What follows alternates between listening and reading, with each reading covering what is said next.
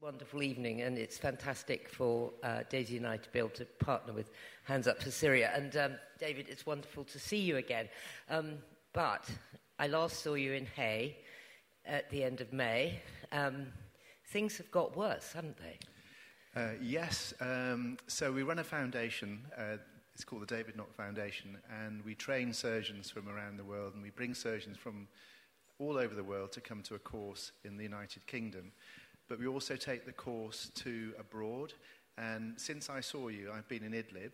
Uh, we went to across the border into Idlib with loads of suitcases full of equipment that we're showing the surgeons how to deal with their cases. We from it's an intensive course which deals with um, general surgery, plastic surgery, pediatric surgery, obstetrics and gynecology, and orthopedics, and so on and so forth. All the things that they would see in their hospitals we're trying to give them the best uh, training they possibly can. So it was fantastic, really. They got uh, 30 surgeons up from uh, southern Idlib. Uh, we were over the border um, and in a Syrian hospital, and we, we, we did our four day course. And also, um, I spoke to the surgeons, I spoke to what's going on, and so on and so forth. And the situation there was, to an extent, they said it's it's, it's bad, but they can, they can cope. And um, what was happening is at the time there was almost carpet bombing of the southern Idlib going north all the way up. The Russians and the Syrian jets were bombing their uh, towns, and, and civilians were, were unfortunately being displaced into the countryside, and some of their hospitals were being bombed as well. And of course, you, you be in touch with them. You're in touch with them all the time. And uh, but the situation is getting worse, and uh, the, the, the, doctors that we, we trained um, always are in touch with me and telling me what's happening and also discussing cases would they like to just, you know, what can we do here, David, and so on and so forth. And I'm always backwards and forwards uh, trying to do what I possibly can. But in the last two days, um, four of their hospitals uh, have been destroyed. And if you look at the statistics, um, this is only in southern Idlib, which is, you know, quite a significant uh, area now. It's, it's, probably the size of the Isle of Man, mm-hmm. really, um, or the, the, southern part of it's the Isle of Man. Um, there have been um, 65 hospitals have been destroyed. 51 healthcare workers have been killed. 84 have been injured. And so I'm sort of getting this all the time from my colleagues. And uh, of course, OSAM, uh, the Union of uh, Syrian Surgical NGOs, are doing a fantastic job. They're putting out all the time uh, about what's, what's actually happening. Who is reading it, I don't know, but I'm reading it. Um, who else is reading it? Who else can make some, some you know, decisions about what's going on? I don't know. And and OSAM sent me something from the Washington Post, which was uh, really shocking. Uh, um, there was a, they'd got the transcript of a, a Russian aeroplane um, through, with um, an air traffic controller talking to the Russian aeroplane, and the Russian aeroplane giving the coordinates of one of the hospitals that had been given to the UN, which had been given, which had been distributed mm-hmm. around the place. So they knew it was a hospital, and the coordinates to the air traffic control that can I bomb this hospital? The message was, yes, you can bomb that hospital. And they have documented evidence of four bombs blowing up that hospital and completely destroying it. And what happened as a result of the Washington Post publishing that? Nothing. Nothing has happened. And of course, it went to, uh, you know, people said, gosh, this is so horrible, this is terrible. But what happens? Nothing happens. And I, I understand from the Washington Post, they went to um, the Russian president and said, you know, your Russian planes are actually blowing up hospitals that are being built to, and they're underground hospitals because they can't afford to have hospitals overground because they're going to be completely destroyed.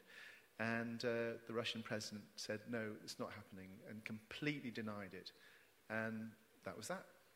That's astonishing. Um, you've been, uh, your wonderful book, War Doctor, and you were in many places before you found yourself in Syria, but you write a lot about being in Aleppo. Describe to us what it's like actually trying to help people when you're being bombed, when you're in a war zone like that? Well, the hospital I worked in in Aleppo back in 2013 and in 2014 was about 100 yards from the front line. And uh, you could hear, you know, gunfire, you could hear shells being dropped, you could hear, you know, the, the, the people, things that were happening outside, ambulances being brought, bringing patients in, and you'd know that if a, if a plane had dropped a barrel bomb or a helicopter dropped, that there'd be significant amount of casualties being brought in. And I suppose 2013 was different to 2014. 2013 was such that there was, I called it in the book Sniper City, mm-hmm. because there were so many snipers around, and they were picking innocent civilians off. You know, we used to have on our little hospital, you know, which was called M1, which is no longer there, unfortunately um, 14, 12 to 14 significant high velocity, high energy gunfo- gunshot wounds per day. Uh, and when you imagine a small hospital dealing with, and the accident emergency department had no doctors, they just had medical students who couldn't then complete their training, who were fantastic, who were able to put up drips, use their ultrasound probes to, um, uh, to uh, diagnose bleeding and they would even tell me which patient that had to go to theatre. They were so good. And then it was a matter of training the doctors there to do the work and training them to be able to manage their, their injuries. And then going back there, and so they became a fantastic group of friends. They were amazing, and I, i am still in contact with them.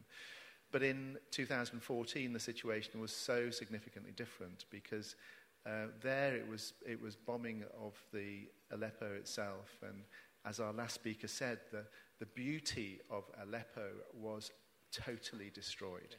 And the beauty of what was there was only on the front line, which I visited. Uh, I visited the old city and the old market and the, and the, uh, the, uh, the mosque that was there.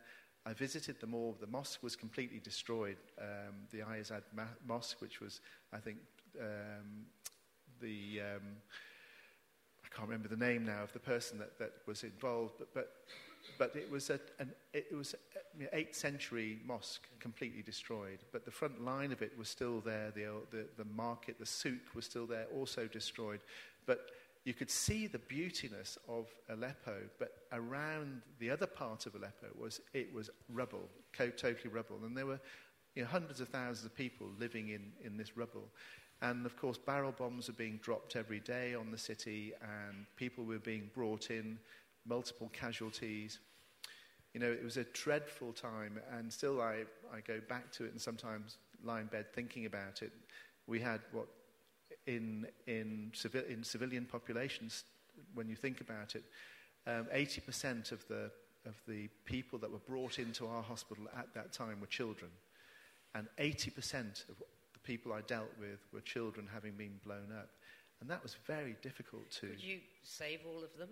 No, because the, the problem was is that when a bomb gets dropped on an intense uh, civil, civil society, so to speak, really, you get these clouds of dust that come up because concrete goes mm-hmm. into you know, tiny dust particles. And of course, people are then affected with the fragmentation wounds and also need to breathe. So they breathe in all this concrete dust. And of course, concrete dust fills up your lungs, and there's nothing you can do about it. You can't hoover it out. So you get these children coming in with covered in dust, and not only covered in dust, you, you try and ventilate them to put them to sleep to try and do the operation, and you can't. And that was the issue. It was so devastatingly tragic to watch children that you could have saved in, a, in a, an environment if it was just gunshot wounds or something like that, but with an environment whereby it was complete blast injuries, the shock of the, of the shock wave of the, of the uh, blast, plus all the dust you couldn't save. And we, we, we, our you know, mortality rate went from 2013, which was down to 10%, mm-hmm. went up to 90% in um, 2014. It was just tragic. And you yourself, you, you, I mean, you had to exercise your I will help anybody, and the time that an ISIS leader got brought in. Yeah, I mean, you have to treat as a humanitarian surgeon. Mm. You know, you go out and the funny thing is, as a humanitarian surgeon, you go and help uh, probably a side. You can't not help a side, so to speak, really. But you go in there as neutral, apolitical. You know, you're, you're there just to help the person that's in front of you. And no matter who that person is that's brought in front of you, if it's, if it's a, a person from the opposite opposition, if it's a person from, you know, the, the, the side that you're trying to save or the side that, you're, that they're protecting you for being in their environment, or even if it's an ISIS fighter, you know, you, you've, you've got a human being in front of you, and I, as a doctor, you can't make that decision that I'm not going to treat that person or that person. You've just got to treat whoever is in front of you. So, what happened when they brought in that ISIS fighter? So, the ISIS fighter was brought in. Um, he was shot in the chest, and uh, he was uh, in the. Um, and you um, didn't know that, presumably? No, I didn't know he was a, an ISIS fighter. And so I, I, was sitting around downstairs in the operating in the operating theatre, and somebody said to me, "David, there's somebody who's who's bleeding upstairs and has a significant chest drain with a gunshot wound to his chest." And of course, uh, most of the injuries, even any, anywhere in London or whatever, if you've got a stab wound to the chest, you can deal with it most of the time with a, penetra- with a, a chest drain. 95% of all chest injuries can be dealt with by a chest drain, unless. By what? Chest drain? Chest drain. So it's a drain that you put into okay. the chest. You make a hole in the chest and you put this, this drain in. And it drains out the blood. And you wait to see what the hemodynamics of the patient are. If the patient is stable and you give a little bit of blood, and then, okay, the bleeding most of the time stops. But sometimes the bleeding doesn't stop. And then you get a situation, if it's an arterial bleed or if it's a major venous bleed inside the chest from the heart or something like that, then the bottle of blood, the bottle that the chest drain's attached to just gets filled up and filled up and filled up. And then you look at the hemodynamics, the patient's blood pressure's going down, he's obviously bleeding, exsanguinating. So that patient needs to go to the operating theatre. And at the time, of course, when you're a, when you're a surgeon that, you know, I've done it many times before, and, and then you, you say to the, the other doctors, have you ever done one of these before? And they say, no. Well, this is the time I'm going to teach you how to do it. And so that patient then came down, um, in our little operating theatre. And um, we put him onto the side, and I said to Abu Wasim, who was one of the uh, surgeons, I said, well, you, have you done it? No, I'll teach you. So make your incision here, make the incision here, put the retractor in, open it all up, and you see where it's all bleeding from, put the sucker in, sucker. And as this was going on, the doors of the operating theatre just bashed open like this, and um, six members of ISIS uh, came into the operating theatre with their guns pointing at all of us in the operating theatre. And of course, what do you do in that situation, really? Um, and then not only that, the, uh, the head of the, the ISIS team came round to the front and was looking in and, uh, you know, then made comments in uh, Chechen English um, why are you operating, you know, on one of our brothers? And of course, at that time, you don't, didn't know. And, and then it's a very difficult decision to make, really. Um, what you're trying to do is protect yourself, protect your patient, because you do have to protect your patient. That's what you're there for. And um, so, long and short of it was that it was a very scary moment, a really scary moment. I mean, I, I, I'd be honest with you, I was shaking a bit and uh, legs were shaking a bit, arms were shaking a bit, and you know, what do you do in that situation? Well, I'm not very religious, but occasionally I think you do have to pray to God, and uh, in that situation, I, I decided to uh, to pray to God, and I said to him, you know, right, you need to help me. You really, really need to help me. it's true. Uh, I said, you know, you really need to stop my hands from shaking, and you really need to stop me from shaking. And uh, it's very strange how, how God works in mysterious ways, really. And although I could feel my legs bobbing up and down, my hands did start to get a little bit less shaky. And it was very important to get that stitch in that blood vessel to stop it from bleeding, because if I didn't, I could have torn it, it could yeah. have bled even more. And then, of course, they'd have said to us, well, you've just killed our brother, and who are you, and who are you, and who are you? They so didn't know you were English, presumably. I didn't know. They didn't know I was English or Welsh. They didn't know Sorry. I was. Uh, Sorry. Sorry. Sorry about the rugby. no, they didn't know I was uh, Welsh. And um, but it is important to get that stitch in, which, which amazingly, and thank God, I got the stitch in, so everything was okay. The, their phones went off, and they all left. And the Chechen, in fact, they were the worst group out at that time. They were, the Chechen ISIS group were the worst. And in, in what way the worst? Uh, the most violent? Really dreadful. They were really violent and very dreadful. And a few weeks later, they came and dragged somebody down from the stairs who fractured both his legs, dragged him out of the hospital, and beheaded him in the street. They were a really dreadful group of people. And how do I think about saving the life of one of those sort of people? Well, I suppose I look at it that, you know, that it was my job to mm-hmm. save his life. And I've been, often been asked, you know, well, you save somebody's life, you can go and kill somebody else. Um, but that's not my role. And my role is to do what I feel necessary. And I, and I hope that he would have realized that, that a Christian surgeon, you know, had a help in helping some fundamental person change their views. I don't know, but that's the way I think about it these days. Yeah, well, that's um, so.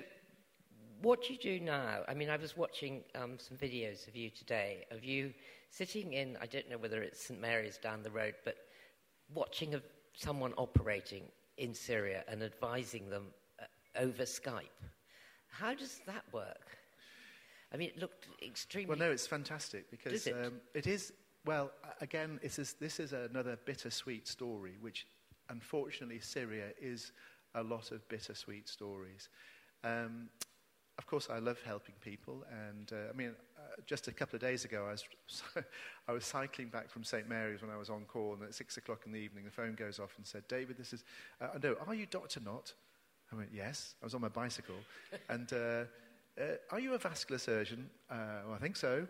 And well, we've got somebody who's like, bleeding to death at the Portland Hospital. Can you come immediately? So, how long will you take? Well, ten minutes. So. I thought. And so I just started cycling there.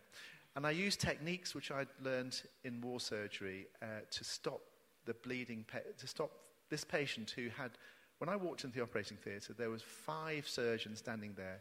There was um, 14 units of blood. The blood pressure was very, I looked at the monitor and it was, it, uh, blood pressure normally is 120. This was four, her, her blood pressure was 40 and she was on her way out. So it is a matter. What happened to her? She had had a gynecological procedure and something terrible had happened and a big blood vessel had been pulled off from somewhere deep down in her pelvis. So the only reason I'm telling you this is because there are... Well, it's a, certainly a message to not go to the port. well, that is true. That is true. Actually, I hope there's nobody and here from the Portland Hospital, but anyway. But you use techniques that you learn from war surgery, which are not available to anybody else, really. So if you, you use, use things, I said, you know, have you got this PTFE felt, which is this special felt material? No, we haven't got it. Have you got this needle? No, we haven't got it. Okay, so I'll go back into war surgery mode. Right, give me a pair of scissors. So I cut off a piece of her um, posterior abdominal wall, it's called, to make into little bits of, of pledgets, they're called, which are these little uh, bits of tissue, which if you, if you have two bits of tissue and you push them together, and you, in the middle of it is a big blood vessel, and you push them together like this and put the stitch in, you can stop anything from bleeding. So I thought, right, big pair of scissors, make this. And, I, and everybody's watching, and, and uh, as I put the needle in, uh, with my little pledget, and I put it through the other side, put it out, and went, and the, and the bleeding stopped. And I went, right, thanks a lot then. And, but I that's would an never astonishing have, story. It's astonishing, but that's what's happened on Monday night. But, but the astonishing thing is about it is, is that these techniques that you learn in war surgery are the techniques that you really need to know about as a surgeon, really. And if so why aren't people taught it? Why do you have to go to Aleppo to learn this? That's a good question. But th- I mean, we suppo- we're supposed to have you know, equipment in various hospitals, and sometimes you don't have them, and sometimes you need to save somebody's life within five minutes, or that patient will have died, and that patient no doubt will have died. So the techniques I use, I've been, I had taught other surgeons how to use when you don't have that equipment, when you don't have that things in front of you, when you don't have the right equipment, you have to use things that you would never use anywhere else. But that thing saved that person's life. But going back to Aleppo, going back to um, uh, why do you, you know, training surgeons over Skype? Again, it's a fantastic thing to do. It's being able to train surgeons that you've trained before and being able then to, um, to teach them over Skype an operation. They phone me up saying, David, we've got a patient who's no jaw. They've lost his jaw. Can you help us? So I said, okay. Um, so they get, sent me all the pictures. They even had a CT scan in Aleppo at the time. Uh, Syrian American Medical Society had even donated, and they even got a, they even had the equipment to, over from Turkey to build a CT scan. So they had that in Aleppo. So he had a CT scan. He had no jaw. He had no nothing, but he was getting in severe infections, and it was really, he was on his way out, so to speak, if nothing could be done. So I took, so all his equip, all his photographs came with me and I took it to 10. If you, te- you take a picture of what should you do to 10 surgeons, you'll get 10 different answers. So I decided, forget all that, I'll, ch- I'll show you how to do it. And there was this, so if you get a, a plate in the jaw, you can put a plate there and you can take a pectoralis major flap, which is a special flap which you can create uh, using the pectoralis major mm-hmm. muscle here with a bit of skin on it. You can rotate it into the jaw and make a flap. So I, because over Skype, they'd never done it before, and also it was difficult to, over Skype, to tell people how to do things. They had me on a selfie stick in the middle of the operating theatre, and so I was there. I was um, looking into the operation, saying, "Right, make your cut here, make your cut there, do this, do that," and it was amazing. It, eight hours later, uh, the man had his jaw reconstructed. It was just fantastic, and I had never felt so. I remember going home to see Elly I said, You know, we've just done the most amazing thing today. We've uh, reconstructed the man's jaw over Skype. But the, that was the sweet thing, apart from, but the bitter pill later was that um, I am 100% sure that the Skype coordinates from my office in London and the Skype coordinates from the, their hospital in Aleppo was being looked at because eight days later, a bunker busting bomb fell directly onto their operating theatre in exactly the same spot where the operation took place. So, how do you, do you still help people in war zones? The answer probably at the moment is no, because you don't want to put them into trouble and realize that their hospital, you know, if you help them, uh, their coordinates can get taken by somebody else. So, it's a really bad thing That's, to say. That's a really bad note to leave it on because we've now run out of time. Can you think of anything, anything more uplifting? cheerful to say? Uh, yes. I mean, um, the surgeons that we trained uh, in Idlib this time, they sent me a, a, message recently. A little child that came in, and they'd learned the techniques that we'd taught them, and they put in all the drains, and they'd, they'd, they'd even created their own little chest drain bottle for, um, um, I think the baby was uh, seven months old, and they had a picture of the baby and they had a picture of this little chest drain bottle, and they were so happy that they'd saved this baby's life and sent me a picture. Good. Thank you.